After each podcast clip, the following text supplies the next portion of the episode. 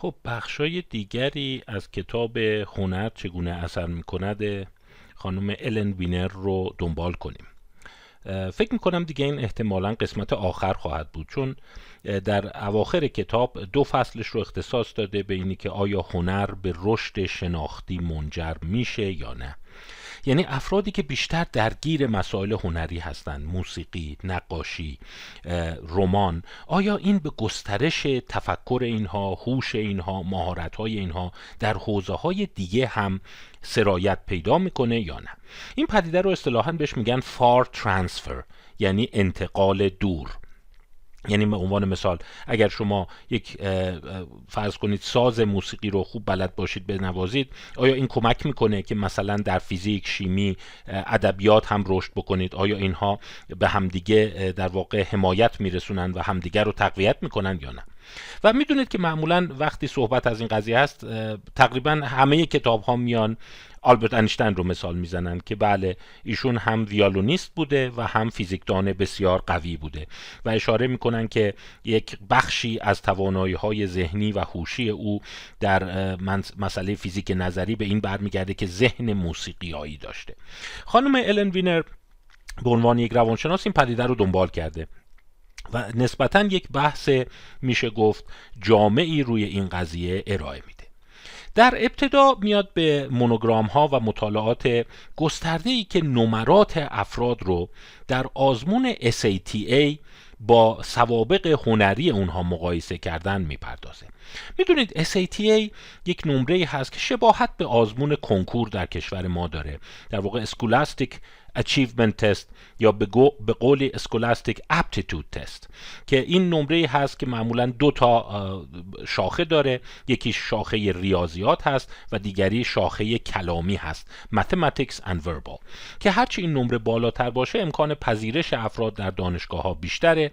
افراد بسیار نخبه اونایی که در دانشگاه های خیلی تراز اول قبول میشن معمولا نمرات 1400 1300 اینا دارن و میانگین حول و حوش رقم حدود 900 800 اینا در واقع نوسان می‌کنه. در یک مطالعه اومدن بررسی کردن ببینن که خود خانم وینر هم توی اون بوده که نمرات SAT افراد که حتی این رو هم بهتون بگم در مطالعات دیگه SAT رو گاهی اوقات به عنوان نایب یا جایگزین تست هوش هم حساب می‌کنن. یعنی اگر شما نمره SAT تون بالاست شما رو افراد باهوشتری تلقی می‌کنن. و نشون داده شده که با آزمون های کلاسیک هوش همبستگی SAT حدود 7 هم هست. یعنی تقریبا می‌تونه جایگزین اون حساب بشه. مطالعه وسیع رو انجام داده روی تعداد بسیار زیادی از دانش آموزان. رقم ها رو شما نگاه کنید همگی در حد میلیونی هست که افراد دانش آموزان نمره SAT اونها رو اومده به عنوان مقایسه کرده با تعداد سالهایی که در کلاس های هنر شرکت داشتند. ادهی بودن حدود دو میلیون و 500 هزار نفر که هیچ سالی کلاس یا کورس هنر شرکت نکردند این گروه دیگه که سه میلیون خورده ای بوده یک سال کورس هنر شرکت کردن در دوره دبیرستانشون. گروه دیگه دو سال سه سال و بالاخره چهار سال. و نکته که اینجا واضحه اینه که می‌بینید هر چقدر سالهایی که افراد کورس های هنر دوره های هنر گذروندن نمره SATشون بیشتر بوده. به عنوان مثال اونی که چهار سال یا بیشتر از چهار سال گذرونده به طور متوسط نمره SAT اینها نمره کامپوزیتش یعنی مخلوط اون نمره کلامی و ریاضیاتی حدود 950 بوده در صورتی که اونی که هیچ دوره هنری شرکت نکرده 880 بوده و اونی که فقط یک سال کورس اضافه برنامه فوق برنامه هنری گرفته 900 تا بوده. ببینید تفاوت خیلی محسوس و معنی داره. متا خانم وینر به درستی میگه این دلیل نمیشه که در واقع این افراد دلیل افزایش نمره SATشون کورس های هنر باشه. می‌تونه اونوری باشه. خب افرادی که باهوشترن افرادی که درسشون بهتره فرصت دارن وقت دارن در برنامه های هنری هم شرکت می‌کنن. و همین دلیل این همبستگی می‌تونه این باشه.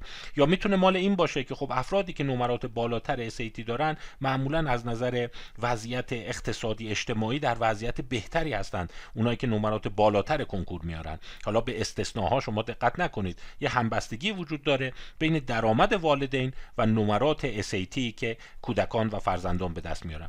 و خب طبیعتا اون خانواده های مرفه تر احتمالا بچه هاشون رو کلاس های انواع کلاس های هنری هم در واقع می‌ذارند و اینجا تفکیک دو تا نمره هست که ببینید هم به نمره ریاضیات کمک کرده یعنی شما اونهایی که یک سال یا هیچ سالی شرکت در برنامه های فوق برنامه هنری نداشتن در مقایسه با اونهایی که چهار سال یا بیشتر داشتن و این نمرات کلامی اونها هست که باز شما می‌بینید که تفاوت محسوسه و پیام ساده اینه که همبستگی وجود داره. ولی اشتباه نکنید همبستگی به معنی علت نیست. هر کسی سالهای بیشتری برنامه های هنری شرکت کرده نمره اسیتیش بیشتره. منتها کشف جالبی خانوم وینر کرده. و جالبه با وجود اینی که خودش روانشناس هنر هست حالا خواهیم دید کم کم جمعبندیش به این سو هست که این اثری که شما می‌بینی و در واقع افرادی که نمرات بالاتری در آزمون های SAT دارند این به دلیل فعالیت هنریشون نیست. این یک همبستگی غیر علی هست. اینجا برنامه رو به این صورت دنبال کرده که شما ببینید نقش شرکت کردن در برنامه های هنری. در افزایش نمرات SAT رو شما در اسلاید 108 مشاهده می‌کنید. سالهای 1988 این همبستگی یا اثر متقابل کمتر بوده. و همینطور که به سمت سالهای 1997 میریم به تدریج همبستگی و تأثیر شرکت کردن در کلاس های فوق برنامه هنری بر نمرات SAT افزایش پیدا می‌کنه. یعنی شما می‌بینید دانش آموزانی که 1988 فارغ و تحصیل شدن اونقدر هنر تو نمره اسیتیشون نقش نداشته که اونایی که در 1997 فارغ و تحصیل شدن. و به تدریج سال به سال شما می‌بینی این افزایش پیدا می‌کنه. و این مسئله رو شما در رشته های مختلف هم می‌بینید. باز اینجا تفکیک کرده. اونایی که هیچ هنری شرکت نکردن می‌بینید نمرات پایین تر هست چه نمره ریاضیات و چه نمره کلامی. در مقایسه اونهایی که در هنرهای مختلف شرکت کردن. حالا این هنرها می‌خواد رقص بوده تاریخ هنر بوده مسئله کارکرد موسیقیایی بوده تاریخ موسیقی بوده طراحی بوده یا دراما بوده یا هنرپیشگی. پس می‌بینید هر نوع هنری ظاهرا همبستگی داره با افزایش نمرات SAT منتها دوستان من عزیزان من وقتی یک نفر عمیق به مسئله نگاه می‌کنه سریع نتیجه گیری نمی‌کنه. اینجا سریع نتیجه گیری نکرده که اگر شما بچهاتون رو دو سال سه سال بذارید کلاس های فوق برنامه هنر نمرات کنکورشون خود به خود بهتر میشه. این اومده اینجوری قضاوت کرده. از روی اسلاید 108 که شما می‌بینی همینطور که سال به جلو میره همبستگی شرکت در برنامه های هنری با نمره SAT افزایش پیدا می‌کنه. این اینجوری میگه. میگه به تدریج که ما داریم میریم جلوتر دانشگاه ها دوست دارن افرادی رو پذیرش بکنند که سوابق متنوع دارن تو تحصیلاتشون. فقط درس نخوندن فقط کنکور ندادن. دوست دارن افرادی رو بپذیرن که بگن به غیر درس خوندن چه کار دیگه ای بلدی؟ یا در واقع میشه گفت عملا چه هنر دیگه ای بلدی؟ و این باعث شده که افراد و دانش آموزان نخبه رو بیارن به اینی که علاوه بر اینکه فیزیک بخونن شیمی بخونن ریاضیات بخونن ادبیات بخونن فعالیت های فوق برنامه هنری هم شرکت کنن به این امید که شانس قبول شدن و پذیرفته شدنشون در دانشگاه ها افزایش پیدا کنه. مطالعاتی که کرده این رو نشون داده که این همبستگی همبستگی علی نیست. یعنی شما بیای بری کلاس نقاشی کلاس موسیقی نمره کنکورت بهتر میشه. بلکه مال اینه اونایی که دیگه خیلی رقابتی و همینطور که می‌بینید در اسلاید 108 دیدین رقابت همینجور بیشتر و بیشتر شده و دوست دارن توی اون آیوی لیگ دانشگاه های خیلی خوب پذیرفته بشن. دیگه علاوه بر این که درس می‌خونن سعی می‌کنن هنرهای دیگه هم بلد باشن اون رزومهشون پر باشه و بتونن پذیرفته شن. پس تا اینجای کار خانم الن وینر یه جمع‌بندی می‌کنه که برای البته این ببینید یه جمع‌بندی خیلی سیاسی ها و یه مقدارم می‌تونه تبعات خیلی کلان اجتماعی داشته باشه که آیا مثلا بیان هزینه های کلاس های هنر رو در دبیرستان افزایش بدن به افزایش فیزیک و شیمی و ریاضیات کمک می‌کنه که خانم الن وینر معتقده که متاسفانه این گونه نیست. هرچند آدم خیلی دوست داره اینجوری باشه. ولی اون چی که شما در مورد آلبرت انیشتین می‌بینید احتمالا یک همبستگی غیر علی هست. به اعتقاد خانم وینر. و این یه مقدار باز میگم یه سری تبعات داره. یعنی الان در کشور ما هم خیلی ها می‌پرسن که آیا مثلا اگه ما از سن پایین فرزندمون رو کلاس نقاشی بفرستیم فرزندمون رو بفرستیم موسیقی یاد بگیره این باعث میشه نمره کنکورش بهتر بشه؟ ظاهرا مطالعات خانم الن وینر میگه نه این گونه نیست کمکی نخواهد کرد. البته من قبلتر در مورد مقوله جنرالیست اون پدیده انسانهایی که در واقع چند بودی هستند و تو چند مقوله فعالیت می‌کنند کتابی معرفی کردم و اشاره کردم که جنرالیست ها اصولا در دراز مدت افراد موفق تری هستند. چون اینجا هم شما دقت بفرمایید که این همبستگی رو اومده با SAT نمره کنکور گرفته و همه زندگی که نمره کنکور نیست اصلا بخش کوچکی از موفقیت رو نمره SAT تعیین می‌کنه. این فقط برای ورود به دانشگاه های خوب و در واقع معروف آمریکا شاید کاربرد داشته باشه. و همین دلیل من فکر می‌کنم که یه مقدار جنبندی خانم وینر یک مقدار هنوز میشه گفت زود هنگام هست که این اثر نداره. آره در نمره کنکور ممکن اثر نداشته باشه. شما وقت تو بذاری بری همون درس های کنکور رو بخونی خب نمرت بیشتر میشه طبیعتا تا اینی که ساعت زیادی رو صرف نقاشی و فعالیت های هنری دیگه بکنی. حالا باز محورهای دیگه رو هم بررسی کرده. مثلا اگر شما رمان بخونی کتاب داستان بخونی کتاب داستانهای عمیق بخونی آیا این درک هیجانات توانایی های شناختی و هیجانی شما رو گسترش میده یا نه؟ یه عده از بچه ها هستن فقط فیزیک شیمی ریاضی می‌خونند درس می‌خونند. یه عده دیگه هست که ادبیات دوست دارند و طی دوران دبیرستان طی دوران دانشگاه میان masterpiece ها شاهکارهای ادبی رو می‌خونن. آیا این روی سیستم شناختیشون کمک می‌کنه؟ آیا این باعث میشه که توانایی های بین فردیشون بیشتر بشه؟ اینجا هم مطالعات کمه دوستان به این راحتی نیست سنجیدن اینا. چون ببینید شما به این راحتی نمی‌تونی مثلا بیای دو گروه کنی یه در رو بگی شما بیا چهار سال حتما رمان بخون کتاب های هنری بخون و بعد بیان ببینن که چه اثری روی توانایی شناختشون داره.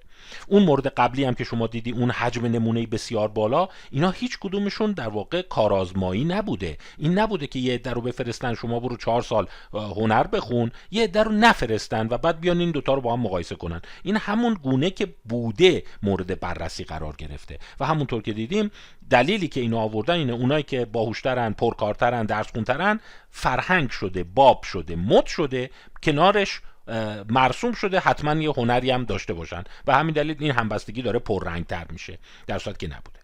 حالا یه جریان مطالعه دیگه هم جالبه که توی همین کتاب بهش پرداخته. این رو به نظر من از نظر طرز و متدولوژی و در واقع شیوه پژوهش جالبه که مثلا ببینید چه کار جالبی کردن. مقاله مال 2006 توی کتاب خانم وینر بهش استناد شده از این مقالات زیاده و بحث رو سر این گذاشته که خب ما بیایم ببینیم اونایی که سابقه خوندن رمان دارن آیا از نظر روابط بین فردی و درک هیجان چهره در دیگران موفق ترن یا نه؟ چون میگن وقتی شما رمان می‌خونی تو قالب اون شخصیت ها میری. یا رمان هایی که شاهکاره های هنری هستند قدرت بالایی در توصیف هیجانات عواطف و حالت های روانی انسان ها دارن پس شما اگر از سن پایین اینا رو بخونی در واقع آشناتر خواهی بود. که مقاله جالبی است Bookworms versus Nerds. این حالا تو فارسی به راحتی ما نمی‌تونیم اینا رو ترجمه کنیم. بوکورم میشه کرم کتاب. و نرد رو شاید ما به عنوان خوره یا بچه خرخون حساب کنیم. ولی در اینجا منظورش این بوده. بوکورم اونایی هستن که رمان می‌خونن کتاب های هنری می‌خونن. نرد ها اونایی هستن که فیزیک شیمی ریاضی می‌خونن. یعنی درس خونای حرفه‌ای یا علاقمندان به علم کتاب های علمی می‌خونن. دوست دارن راجع به کرات و سیارات و نمی‌دونم میکروب ها و مسائل فیزیک شیمی بخونن. یه عده دیگه هستن که ذوق هنری دارن کتاب های هنری می‌خونن زیاد. و اونا رو اومده گفته بوکورم و اون یکی ها رو اومده گفته نرد البته این رو به صورت تحقیرآمیز نگفته اومده از اسلنگ از اون اصطلاحات آمیانه استفاده کرده. منتها بوکورم ها رو اونایی که کارهای هنری زیاد می‌خونند رو چجوری اومده متمایز کرده از اونهایی که کتاب های nonfiction در واقع علمی می‌خونن به این صورت که اومده فهرستی از نویسنده های مشهور تهیه کرده من به این عکس برمیگردم. فهرستی از نویسنده های مشهور تهیه کرده و پرسیده کدومی که از اینا رو می‌شناسید و تو چه حوزه‌ای هستند. فرضش بر اینه اونایی که کتاب های علمی می‌خونند احتمالا نویسنده های کتاب های علمی رو می‌شناسند و اونهایی که علاقه زیادی به خوندن ادبیات رمان رمان های تخیلی رمان های در واقع بین المللی اینها دارند و به ادبیات جهان مسلطن نویسنده های اینها رو بیشتر آشنا هستند. حالا شخصا به عنوان مثال من خودم دیدم توی اسلاید بعدی خیلی موفقتر عمل کردم. خیلی از اونها رو شناختم ولی این اسلاید رو که مربوط به اون بوک ورم ها اونایی که هنری هستن نشناختم. یک تعداد زیادی اسم گذاشته. حالا امیدوارم شما با این اسما بیشتر از من آشنا باشید و یکی یکی خونده و گفته که آیا البته اینا رو می‌دونیم پخش و پلا کردن دیگه با اسمای بعد و یه سری اسم ساختگی به عنوان اینی که یه کسی نباشه یه الکی همه رو بگه می‌شناسم. اگر اون اسمای ساختگی رو می‌گفته میشناختم اون موقع نمرش کم می‌شده. اینها افرادی هستند که در حوزه fiction هستند و این یکی nonfiction هست. من خیلی از اینا رو شناخته بودم ولی قبلی ها رو متاسفانه با اوج شرمندگی خیلی هاشون رو نشناختم. اینجا شما افرادی رو می‌بینید مثل استفان هاکینگ هست استفان جی گولد هست ریچارد داکینز هست توماس کون هست ارنست مایر هست مت ریدلی هست جان مینارد سمیت هست. جالب از چند تا اینا من حتی کتاب تو اینستاگرام معرفی کردم. یا نویسنده های کتاب های روانشناسی رو شما اینجا می‌بینید. میشل فوکو هست برتران راسل هست آنتونیو دامازیو هست دانیل گولمان هست جفری گری هست جوزف لودو هست الیور ساکس هست. اینا بودن. و افرادی که در واقع nerd بودن احتمالا بیشتر اینا رو میشناختن. با این توصیف من به سمت nerd ها باید برم. و اونهایی که کارهای ادبی بوده بیشتر اینا رو میشناختن bookworm ها و گفتم یه سری کتاب هایی هم بوده که سا... نویسنده بوده که ساختگی بودن و اگر طرف این رو می‌گفته میفهمیدن که این مثبت کاذب این همه رو داره علکی میگه. خب و تست چی بوده؟ تستی بوده به نام تشخیص هیجان در چهره. یا تشخیص هیجان در چشم ها این آیز تست معروفه. یه تعدادی عکس به این صورت تهیه کردن این تست معروفه و از افراد می‌پرسن که این تو چهرش چی است شاد غمگین متعجبه البته به صورت چهار گزینه‌ایه اطراف عکس چهار تا گزینه میاد و میگه به کدوم یک نزدیکتره. شما انتخاب بکن. یا این رو. این مثلا نگران عصبانی افسرده است خوشحال هیجان زده است. یا این یکی. حسودی شده نمی‌دونم عصبانی مستربه و سوال سر این بود که آیا بوکورم ها بهتر از نرد ها اینها رو تشخیص میدن یا نه؟ جوابی که این مقاله گرفته یک بله قاطع بوده. بله. اونهایی که رمان می‌خونن تواناییشون بهتره و اونا می‌تونن بهتر در واقع اون چهره رو شناسایی بکنن ولی باز می‌دونید این دلیل نمیشه. یعنی خب ممکنه آدمایی که به امور بین فردی علاقه دارن به هیجانات علاقه دارن یا اصلا اصولا رویکرد ذهنیشون بین فردی هست خب اینا طبیعتا به ادبیات هم بیشتر علاقمند میشن. به افرادی که راجب هیجان می نویسن بیشتر علاقمند میشن و میرن شاهکارهای ادبی و هنری رو می‌خونن. باز رابطه علی و معلولی تایید نمیشه. برای رابطه علی و معلولی گفتم ما نیازمند آزمایش هستیم. یعنی افراد رو دو دسته بکنیم به یه عده بگیم بیا بشین کتاب های ادبی بخون به یه عده دیگه بیایم بشین کتاب های علمی بخون و بعد ازشون این تست رو بگیریم. در مقاله جالبی به نام Reading Literary Fiction Improves Theory of Mind نوشته کید و کاستانو 2013 به این مسئله پرداخته. این مقاله خیلی سر و صدا کرد. توی ژورنال مشهور و معروف Science چاپ شد. هفت سال پیش. و یافتههاش خیلی همچین تاثیرگذار بود. یه عده رو آورده بودن گفته بودن بشینید قطعات ادبی بخونید یه عده رو راجع فیزیک شیمی دستگاه ها بخونید. و بعد ازشون همین تست Reading the Mind in the Eyes Test. RMET یعنی ذهن خانی در تست چشم ها همون عکسایی که نشونتون دادم. عکس رو نشون دادن و گفتن بگو این مثلا تو ذهنش چی است چه هیجانی توش هست؟ به این میگن تست RMET Reading the Mind in the Eyes Test. و این تست معتقدن هر چقدر شما قوی تر باشی از اون محور حالت اوتیستیک دورتری و در روابط بین فردی و شناختن, هیجانات در اطراف و افراد موفق در عمل خب یافته های این مقاله خیلی به قول معروف دلگرم کننده بود و خانم وینر گفت این اگر خب تایید می‌شد خیلی چیز خوبی بود. ببینید چند قطعه کرده بود. یه عده‌ای که literary fiction خونده بودن fiction های ادبی بوده یه عده نوشته های پاپ خوندن یه عده هیچی نخوندن و یه عده nonfiction خوندن. تو چند مطالعه مختلف. و چیزی که تو این مطالعه در آورده بود این ای ها همش تفاوت معنی دار هست دیگه. نشون داده بود. اونایی که literary fiction می‌خونن حالا به صورت خیلی زیاد نه. ولی در حد مثلا 5 درصد 10 درصد ببین مثلا نمرات 25 در مقابل 23 هست. نمی‌دونم 26 در مقابل 23 هست. یعنی 26 نمره مثبت توی اونایی که ادبی خوندن در مقابل 23 نمره مثبت اونایی که مثلا شاهکار ادبی نخوندن. یک رمان سطحی خوندن. چون تو اون دیگه اون هیجانات و پرسپکتیو و اون دیدگاه های درونی افراد مطرح نمیشه. خب گفتم این مقاله خیلی طرفدار پیدا کرد و توی مقالات و روزنامه ها و رسانه های جمعی خیلی به اون اشاره شد. که اگه می‌خواین بچهتون از اون حالتهای در خود فرو رفتگی خارج بشه در اون حالتهای نمی‌دونم اوتیستیک حالتهای افرادی که میگن theory of mind شون ضعیفه اونهایی که نمی‌تونن ذهن دیگران رو خوب بخونن تو روابط بین فردی از درک هیجانات دیگران عاجزن. وقتی طرف مقابل ناراحته نمی‌فهمه. وقتی طرف مقابل سعی داره اشتیاقش رو نشون بده متوجه نمیشه. یا حرفایی می‌زنه که دیگران آزرده میشن و به خیال خودش مثلا حرف خوبی زده. شوخی های دیگران رو خوب نمی‌گیره. اینا افرادی هستن که میگن theory of mind ضعیف دارن. و این مقاله نشون داده بود به صورت حالا آزمایشی در کوتاه مدت شما یه ذره کارهای ادبی بخونی theory of mind بچت بهتر میشه. خب خیلی ارزش داشت. می‌دونی این معنیش اینه که شما باید تا اونجایی که می‌تونی فرزندان خودتون رو تشویق کنید که رمان ها رو بخونن و سعی کنن در واقع ذهن پویاتری رو کسب کنن. منتها خانم وینر میگه آره هممون دوست داریم این درست باشه. هر هنر دوستی اینو دوست داره درست باشه. یعنی شما وقتی شاهکار و یکی از قسمت های اصلی که خیلی انتخاب کرده بودن نوشته های چخوف بود. و شما وقتی می‌خوای بگی که مثلا چخوف شاهکاره میگی که ببین حتی رشد میده مغز تو. ولی متاسفانه دی بسیط شدند. البته این بسیط شدنشو نمیگم جوابشون متاسفانه.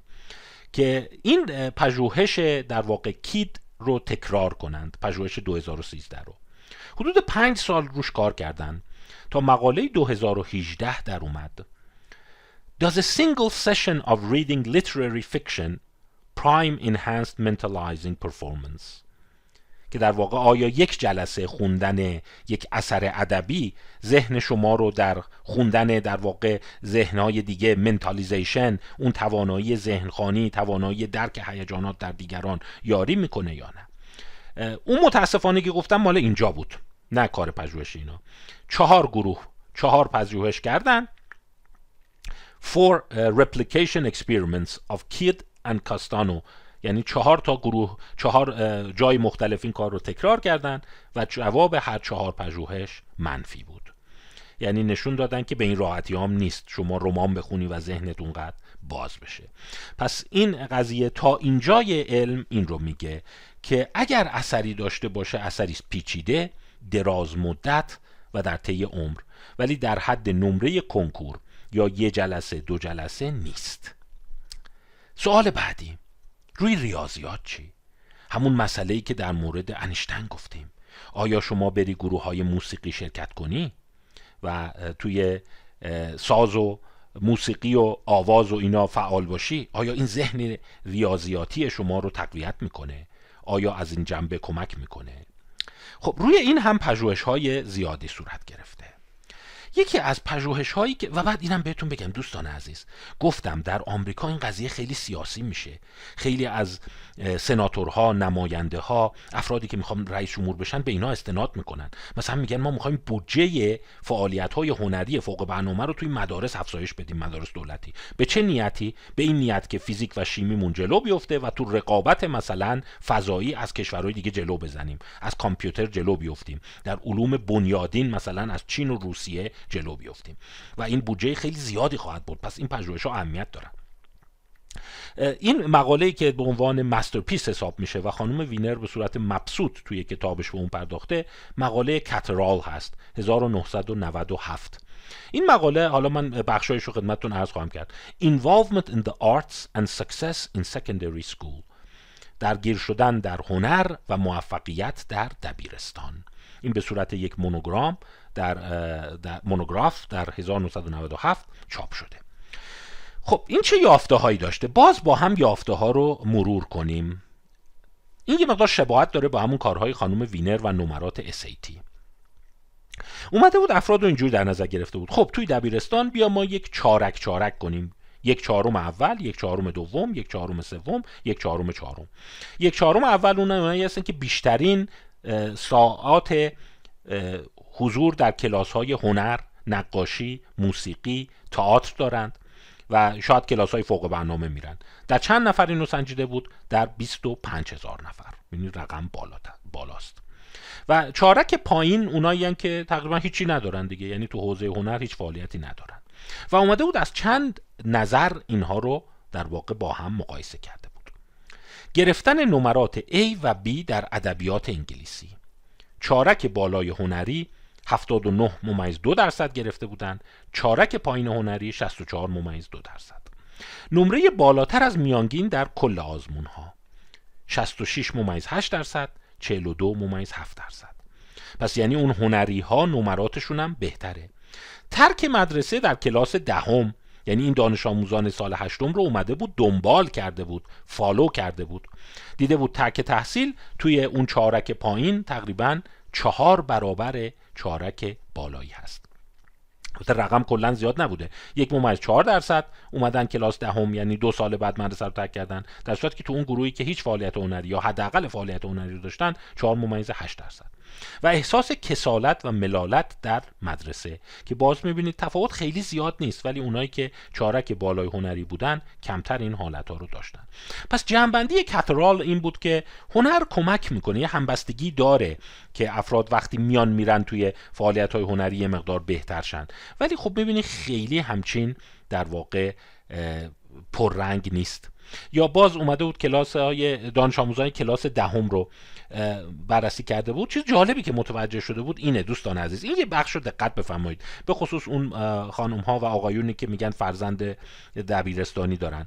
دیده بود که اونایی که تو فعالیت های هنری شرکت می‌کنن خب وقتی شما برای فرزندتون فعالیت هنری نقاشی موسیقی شعر تئاتر اینا انجام می‌دید فقط نمراتش بهتر نمیشه. یه اتفاق میفته که بعضی گفتن این دلیل بهتر شدنشونه. دلیل کاهش کسالت و روحیه بهترشونه. و اونم تماشای کمتر تلویزیون هست. یعنی اون ساعتی رو که اینا میرن فعالیت هنری می‌کنن کمتر تلویزیون نگاه می‌کنن. اونایی که چارک پایین بودید بودن ببینید بیشتر بیش از سه ساعت تلویزیون 34 درصد بودن در صورتی که اون چارک بالای هنری ها 20 درصد بودن. یعنی تلویزیون بیش از 3 ساعت در روز. در صورتی که کمتر از یک ساعت در روز که یه اتفاق خوبه. در چارک بالای هنری 28 درصد بوده در چارک پایین هنری 15 درصد بوده. به عبارت دیگه وقتی شما در فعالیت های هنری شرکت می‌کنید از تماشای تلویزیونتون در روزهای هفته کاسته میشه و این همبستگی بالایی داره با موفقیت تحصیلی و سلامت روان. دوستان عزیز متاسفم اینو بگم ولی کم کم داره باور شخصی میشه. همه جای دنیا نه ایران بلکه تو کل دنیا تلویزیون به نظر میاد چیز خیلی جالبی نیست. و آدمهایی که بالای سه ساعت در روز تلویزیون نگاه می‌کنند یه همبستگی داره با افت تحصیلی مشکلات روانپزشکی کاهش احساس رضایتمندی از زندگی. حالا بین خودمون باشه چیز جالبی نیست. دیگه حد اکثر نگاه می‌کنین زیر یه ساعت. نذارید یه ساعت رد شه. و این ربطی به تلویزیون ما نداره همه جای دنیا اینه. به نظر میاد این جعبه جادویی کمش خوبه ولی وقتی زیاد میشه واقعا رو اعصاب انسان ها میره و چیزای جالبی در نمیاد. و در واقع دیده بودن که اگر شما بچهتون رو برید تو کلاس فوق برنامه ثبت نام کنی نمراتش بهتر میشه. ولی بخشی از این مال اینه که اون ساعتی که داره میره نقاشی تمرین کنه اون ساعتی که داره میره موسیقی تمرین کنه خوشبختانه پای تلویزیون نیست و تاثیرات سو از تلویزیون نمی‌گیره. و این نکته جالبی است. خب مقالات دیگری هم کنار این اومد. البته چیزهایی که در آورد اینه که آره فعالیت برنا... فوق برنامه هنری کمک می‌کنه. به عنوان مثال این یکی مقاله نگاه کنید. Living the Arts Through Language and Learning A Report on Community-Based Youth Organizations. مال ژورنال Americans for Arts for the Arts Monographs. این مونوگراف هاییه که به صورت سالانه چاپ میشه. اونایی که نه ساعت یا بیشتر فعالیت هنری فوق برنامه در هفته داشتند. یعنی بچه ها رو بفرستی به طور متوسط نه ساعت در هفته فعالیت هنری فوق برنامه داشته باشن. دیده بودن که در دبیرستان 83 درصد جایزه حالا درسی می‌برند. در صورت که میانگین کشوری آمریکا 64 درصده. پس در واقع در فعالیت های هنری شرکت کردن با افزایش بردن جایزه های در واقع ملی جایزه های منطقه‌ای استانی حالا مدرسه ای اینا همراهه کمک می‌کنه. منتها همین مقاله این یافته جالب دیگه هم داشت. این کلیک کنم یه ذره برای شما شاید دل سرد کننده باشه. و اونم اینه که فعالیت فوق برنامه ورزشی هم همین کارو می‌کنه. به عبارت دیگر فعالیت فوق برنامه هنری گفتیم. از ساعت تلویزیون میکاهه. درس رو بهتر می‌کنه. باعث میشه شما جایزه های بیشتری در حد استان و مدرسه و نمی‌دونم ایالت و شهر و شهرستان ببرید. ولی فعالیت های فوق برنامه ورزشی هم همین کمک رو می‌کنه. پس این مفهوم فوق برنامه بودنه که کمک می‌کنه. نه صرفا یاد گرفتن ویالون. که کمک کنه درست بهتر شه. و شاید همون فوق برنامه ورزشی هم باز کمک می‌کنه کمتر تلویزیون نگاه کنی و سیستم شناختیت بهتر توسعه پیدا بکنه. باز در مطالعه دیگه نمره SAT دانش آموزان دبیرستانی رو دیده بودن که اگر شما چهار سال کلاس های هنری فوق برنامه در مقایسه با یک سال داشته باشی یعنی توی دوره دبیرستان چهار سال داری پیانو کار می‌کنی چهار سال نقاشی کار می‌کنی در, مقابل در مقایسه با اونی که فقط یه سال کار کرده نمره SAT کلامی شما چهل شماره و ریاضیات شما 23 شماره بیشتر خواهد. پس اینم در نگاه اول دلگرم کننده است. ولی در حوزه هنر وقتی این قسمت رو نگاه می‌کنید من کلیک کردم. اگر به جای کارهای هنری چهار سال کلاس زبان بری به صورت فوق برنامه حتی اثر پررنگتری داره.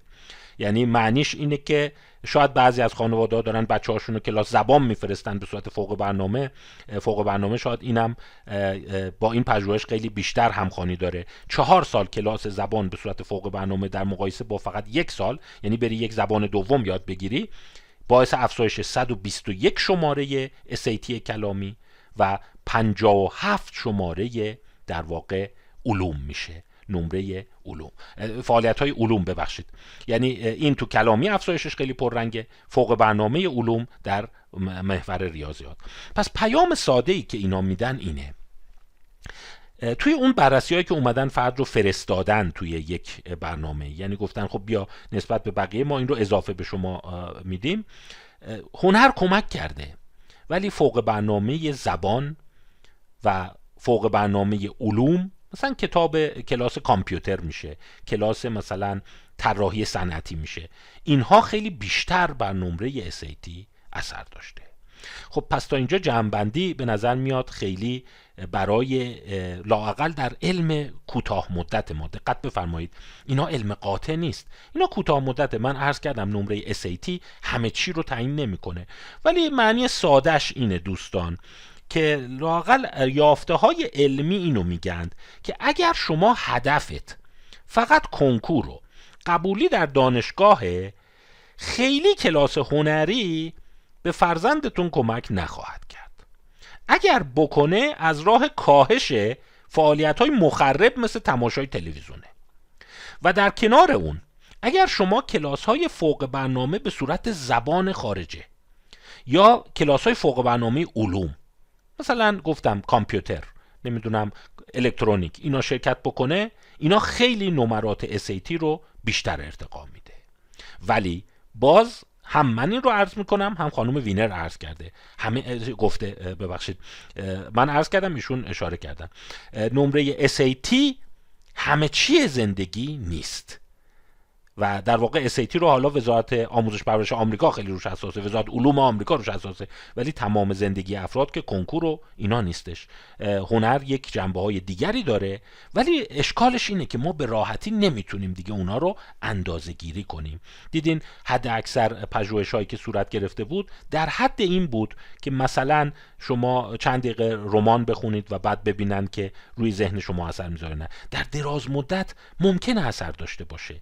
ولی لاقل علم روانشناسی با ابزارهای موجود نمی‌تونه اون رو نشون بده. و در این حال مردم هم موش آزمایشگاهی نیستند که شما ده سال یکی رو بفرستی مثلا کلاس هنر و بعد ببینی که آیا در ازدواجش در زندگیش در درآمدش در حوزه دیگه آیا اثر داره یا نه. دیدیم اثر داره ولی اثر نمی‌تونه علی باشه. ممکنه دلیل دیگه داره. خب خانواده هایی که رفاه بیشتری دارن شادابی بیشتری دارن فعالیت های فوق برنامه بیشتری هم خواهند داشت. پس به این راحتی نیست قضیه. به خصوص که یافته های بعضی کشورهای دیگه چیزهای دیگه میگه. این هلند هست و این انگلستان. در انگلستان دیدن اون رابطه SAT و فوق برنامه هنری پیدا نشد. چرا؟ چون خیلی از مدارس دولتی هن و در این حال اون رقابتی که تو آمریکا باب شده که فرض کن رزومت رو پر کنی می نویسی علاوه بر اینکه نمرت بالاست بلدی پیانو بزنی و توی کارهای نقاشی و خط و اینا هم فعال بودی بتونه یک رزومه چاختری برات فراهم کنه خیلی کاربرد نداره. پس تو توی هلند این رابطه پیدا نشده. و جالبه توی انگلیس رابطه رو معکوس دیدند. یعنی اونایی که فعالیت های هنری تو دبیرستان می‌کنن نمرات فارغ و تحصیلیشون پایین تره و در واقع میگن پس ببین خیلی مسائل فرهنگی توش نقش داره. چرا تو انگلیس پایین تره اینجوری دیدن. دیدن اون بچههایی که از پس درس های ریاضی برنمیان از پس فیزیک شیمی علوم برنمیان اینا برای اینکه در حال توی دبیرستان بمونن میرن رشته های هنری رو انتخاب می‌کنن برای اینکه ساعتشون پر بمونه و از طرفی چون دولت در واقع تشویقشون می‌کنه که در حال توی دبیرستان بمونن اینا شیفت می‌کنند از رشته های علوم پایه مثل علوم تجربی و ریاضی به سمت رشته های هنری و هنرستانی. پس به همین دلیل یک رابطه معکوس می‌بینی. هر کی بیشتر تو هنر درگیره نمرات در واقع اون کنکور مانندش کمتر هست. پس ببینید چقدر مسائل فرهنگی می‌تونه توش داشته باشه. حالا شاید تو بعضی شرایط این اتفاق در کشور ما هم بیفته. مثلا می‌گفتن از دیرباز که مثلا دیپلم ریاضی خیلی سخت بوده و اونایی که نمی‌تونستن دیپلم ریاضی بگیرن می‌رفتن رشته دیگه. پس به همین دلیل اینی که به صورت کاذب شما یک تفاوتی ممکنه ببینید. یا مطالعه دیگری که این هم مال 1999 هست تست DCAT Developing Cognitive Abilities. تست رو اومده سنجیده. باز اینا کارآزمایی هن. اینا خوبیش اینه که اومدن افراد رو دو دسته کردن. برای چهار سال افراد رو به دو برای سه سال ببخشید. The effects of three years of piano instruction on children's cognitive development. در واقع اثر سه سال کار کردن با پیانو نواختن پیانو در توانایی های شناختی کودکان. این کاری که کردن اومدن برخلاف اون قبلی ها گفتیم این دیگه همبستگی می‌تونه علی باشه. با پول پژوهشگران گفتن خیلی خوب یه عده رو ما میایم به صورت در واقع تصادفی میذاریمشون توی کلاس پیانو شرکت کنن. یه عده گروه کنترل رو هم این رو نخواهند داشت. و بیایم ببینیم که توانایی های شناختیشون همون مسئله هوشی چگونه هست. تست DCAT Developing Cognitive Abilities Test. و چیزی که متوجه شدن اینه که شما در این پژوهش می‌بینید. تو سال اول و دوم اونهایی که در فعالیت پیانو شرکت کردن نمراتشون یه چیزی حدود ده درصد بیشتر شده. می‌بینید یک فاصله افتاده. یعنی تو یکی دو سال نواختن پیانو کمک کرده که هوش اونایی که مینوازن افزایش پیدا کنه. DCAT تقریبا میشه اون رو تست هوش تلقی کنید. ولی اتفاقی که افتاده اینه که ببینید این پژوهش از 1994 بوده تا 97 سه سال طول کشیده. در 97 دوباره دو گروه به هم رسیدن. نتیجه ای که نویسندگان گرفتن اینه که آره فعالیت های هنری به خصوص موسیقی در کوتاه مدت به افزایش توانایی شناختی افراد منجر میشه. ولی در دراز مدت بقیه کودکان هم از راه های دیگه جبران می‌کنن و بهش می‌رسند. این یه مقدار با اون آرزوی بعضیا که بهش می‌گفتن موتسارت افکت که اگر بچه ها به موسیقی به خصوص موسیقی موتسارت مواجه بشن یا توش کار بکنن هوششون جلو میفته یه مقدار بطلان می‌کشه بر اونها. میگه آره موقتا ممکنه یه خورده جلوتر باشن ولی در نهایت دو گروه به هم می‌رسند. و در واقع این پژوهش دیگه هست شلنبرگ پژوهش کرده Music Lessons Enhance IQ اینم باز یافتش این بوده که آره اگه 36 هفته توی 144 نفر این رو بررسی کرده 36 هفته افراد رو بیاین توی فعالیت های موسیقی حالا چه به صورت خوانندگی و چه به صورت فعالیت روی کیبورد در مقایسه با اونایی که این دریافت رو ندارن شرکت کنن هوش یه عده افزایش پیدا می‌کنه و چند واحد در واقع جلو خواهد بود. ولی ببینید خیلی همچین خیلی نیست. اون گروهی که دریافت نکردن هوششون بعد از 36 هفته 99 بوده در صورتی که اونایی که کیبورد کار کردن 102 بوده. این تقریبا میشه گفت دو یا سه شماره آیکیو رو افزایش داده. و در واقع 36 هفته کار کردن با آلات موسیقیایی یه مقداری به افزایش IQ منجر شده ولی اونم برای یک سال. همونطور که دیدیم تو پژوهش قبلی هم این پدیده بود یه مختصری هوش رفت بالا ولی بعدا اون گروه دیگه بهش رسیدن اصطلاحا catch up کردن و بهشون در واقع بازگشت کرد. و در اینجا شما می‌بینید باز به صورت نمودار رسم کرده اونایی که چه توی خوانندگی بودن توی voice بودن و چه اونایی که با کیبورد کار کردن میزان افزایش آیکیوشون یه تفاوت معنیداری با اونایی که توی در واقع موسیقی شرکت نکردن وجود داره. خب این شاید باز یک یافته ای بود که کمک کنه. دیدین این دوتا مقاله مال سالهای 2004 و 1999 بود.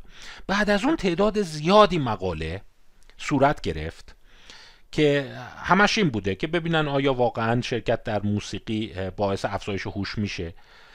وقتی متاانالیز کردن یعنی تعداد زیادی مقاله رو جمع کردند جواب تعدیل شد و شما آنچه که می‌بینید مال سال 2016 هست و در واقع یک چیز حدود 15 سال پژوهش های بعدی رو دنبال می‌کنه. و جواب نهایی شما براتون اینجا با ذربین بزرگ می‌کنم اینه. اثر می‌بینید خیلی کم هست. یعنی تقریبا شاید یک یا دو شماره IQ به زور. یعنی مثلا اگر اونایی که شرکت می‌کنن 102 بشن اونایی که شرکت نمی‌کنن 101 یا 100 هستند. و خیلی پررنگ نیست. پس جنبندی که ما اینجا داریم اینه که توانایی های شناختی به راحتی دستخوش تغییر نمیشند به کمک موسیقی. و اگر موسیقی و ادبیات و هنر کمک بکنه من فکر می‌کنم واقعا به جنبه های لذت زندگی احساس خوب بودن و احساس میشه گفت چند بودی بودن هست. ولی تو تست های متعارف هوش خیلی خودش رو نشون نخواهد داد. این پدیده رو ادهی بهش همون ترانسفر میگند. یعنی خیلی ها سوالشون اینه که آیا ما با پدیده ترانسفر مواجه میشیم؟ ببینید یعنی انتقال یعنی اینی که اون توانایی بتونه به حوزه های دیگه منتقل بشه. یعنی شما اگر خوب پیانو بنوازی باعث بشه جبر و مثلثات رو بهتر بفهمی. جوابش اینه که نه به نظر میاد اینا مقوله های جدا از هم هستند. اگر هم کمکی به شما میشه این کمک موقتی است. راه های دیگه ای داره و همه فعالیت های فوق برنامه این کار رو می‌کنن. یعنی کلاس بسکتبال بذاریش کلاس بوکس بذاریش کلاس زبان دوم سوم بذاریش. باز به رشد هوشیش کمک خواهد کرد و لزوما از راه هنر این اتفاق نمیافته. اینجا یه مقدار خانم وینر میگه دوست داشتیم جور دیگه باشه. ولی باید علم رو به صورت بیطرفانه عرض کرد. با این حال اصلا این به این معنی نیست که شما فرزندانتون رو برای فعالیت های هنری تشویق نکنید. منتها معنیش اینه که اگر انتظار دارید که اسکیل ترانسفر بشه اون ترانسفر گفتم که اگر این خوب پیانو می‌زنه بعدا بتونه جبر و مثلثات بهتر نمره بیاره این کمکی نمی‌کنه. اون مثال انیشتن یه مثال خاصه که افتاده سر زبانها یه استوره شده یک افسانه شده. نیازی نداره شما نوبل فیزیک می‌خوای ببری حتما بلد باشی که خوب پیانو بزنی خوب ویالون بزنی یا اینی که نقاشی رسم کنی. ولی اونا برای دل خودت اگه می‌خوای حتما دنبال کن. پژوهش برای اینی که آیا اون روی خوشبختی انسان ها اثر می‌ذاره یا نه خیلی دشواره عزیزان من. برای اینکه شما به این راحتی نمی‌تونی انسان ها رو به گروه های مختلف تقسیم بکنی و در این حال سنجش اون پارامترها به راحتی سنجش چند تا دیدن هیجان در چهره یا خوندن ذهن افراد بر اساس نگاهشون یا حل کردن چند مسئله در واقع تست هوش نیست. خب در اینجا کتاب خانم وینر تموم میشه. من توصیه می‌کنم واقعا این کتاب رو بخونید چون در واقع میشه گفت فرایندهای دیگری رو هم تو شما متوجه خواهید شد. چون من در در واقع موارد بعدی سعی می‌کنم کتاب های دیگه رو خدمت تو معرفی بکنم و این خط رو دنبال بکنیم که زائقه ما گرایشات ما چقدرش تحت تاثیر دیگران فرهنگ و جمع هست و شما خواهید دید که بخش زیادی از توانایی های شناختی ما هوش ما قدرت هیجانی ما اراده ما توان کار کردن ما خوشبختی ما زائقه ما گرایشات ما محصول جمع هست نه تراوشات خالص درونی ما. ما گفتیم که زائقه گفتیم یه پدیده است که کاملا فردیه درسته؟ در اوایل این مبحث خاطرتون باشه دیدید مردم نمره دادن که در زائقه هیچ مناقشه ای نیست هر کسی یه زائقه داره. ولی خواهیم دید که حتی زائقه ما اینی که چه غذایی رو ترجیح میدیم؟ برخلاف تصور اولیه بیش از اونی که بیولوژیک باشه محصول اجماع و همفکری و همگرایی جمعی است. من یه محبس کوچکی رو دو سه روز آینده خدمتتون ارائه خواهم داد به نام معمای فلفل. خواهش می‌کنم اون رو دنبال بکنید چون فلفل سمبل زائقه است دیگه. یا شما فلفل دوست داری یا نداری. و این سوال کرده که دوست داشتن فلفل از کجا میاد؟ چون فلفل از نظر بیولوژیک کاملا یک عنصر آزاردهنده است. این گونه نیست که بعضیا فلفل دوست دارن چون مثلا مغزشون یه جوریه یا سلولاشون یه جوریه. فلفل برای همه دردناکه ولی بعضیا از فلفل واقعا لذت می‌برن. پس فقط هنر نیست فقط موسیقی غمناک نیست که ممکنه تحت تاثیر جمع یک هیجان مرکب و پیچیده ایجاد کنه. یعنی شما بگین می‌دونم این ساز غمناکه و احساس صدنس غم سوگ به من میده. ولی دارم ازش لذت می‌برم. یه عده حتی سبقت گرفتن. گفتن موسیقی رو بذار کنار هنر رو بذار کنار. یه چیز خیلی ساده تر. اون سوزانندگی فلفل بر نوک زبان شما این تحت تاثیر فرهنگ می‌تونه به یک عمل لذت بخش تبدیل بشه. یعنی شما فلفل تند رو می‌خوری و میگی به به چقدر این غذای تند بهم لذت داد در صورتی که تمام گیرنده های درد شما دارن با تمام توان شلیک می‌کنن و به شما هشدار رو میدن که آی سوختم آی سوختم. ولی شما لذت خواهید برد. یعنی علم حتی گفته که ما از هنر هم رد کردیم از هنر هم گذشتیم. پایین تر از اون هم می‌تونه حتی تحت تاثیر دینامیک اکتسابی جمعی و فرهنگ تجمعی صورت بگیره. از توجه شما سپاس گذارم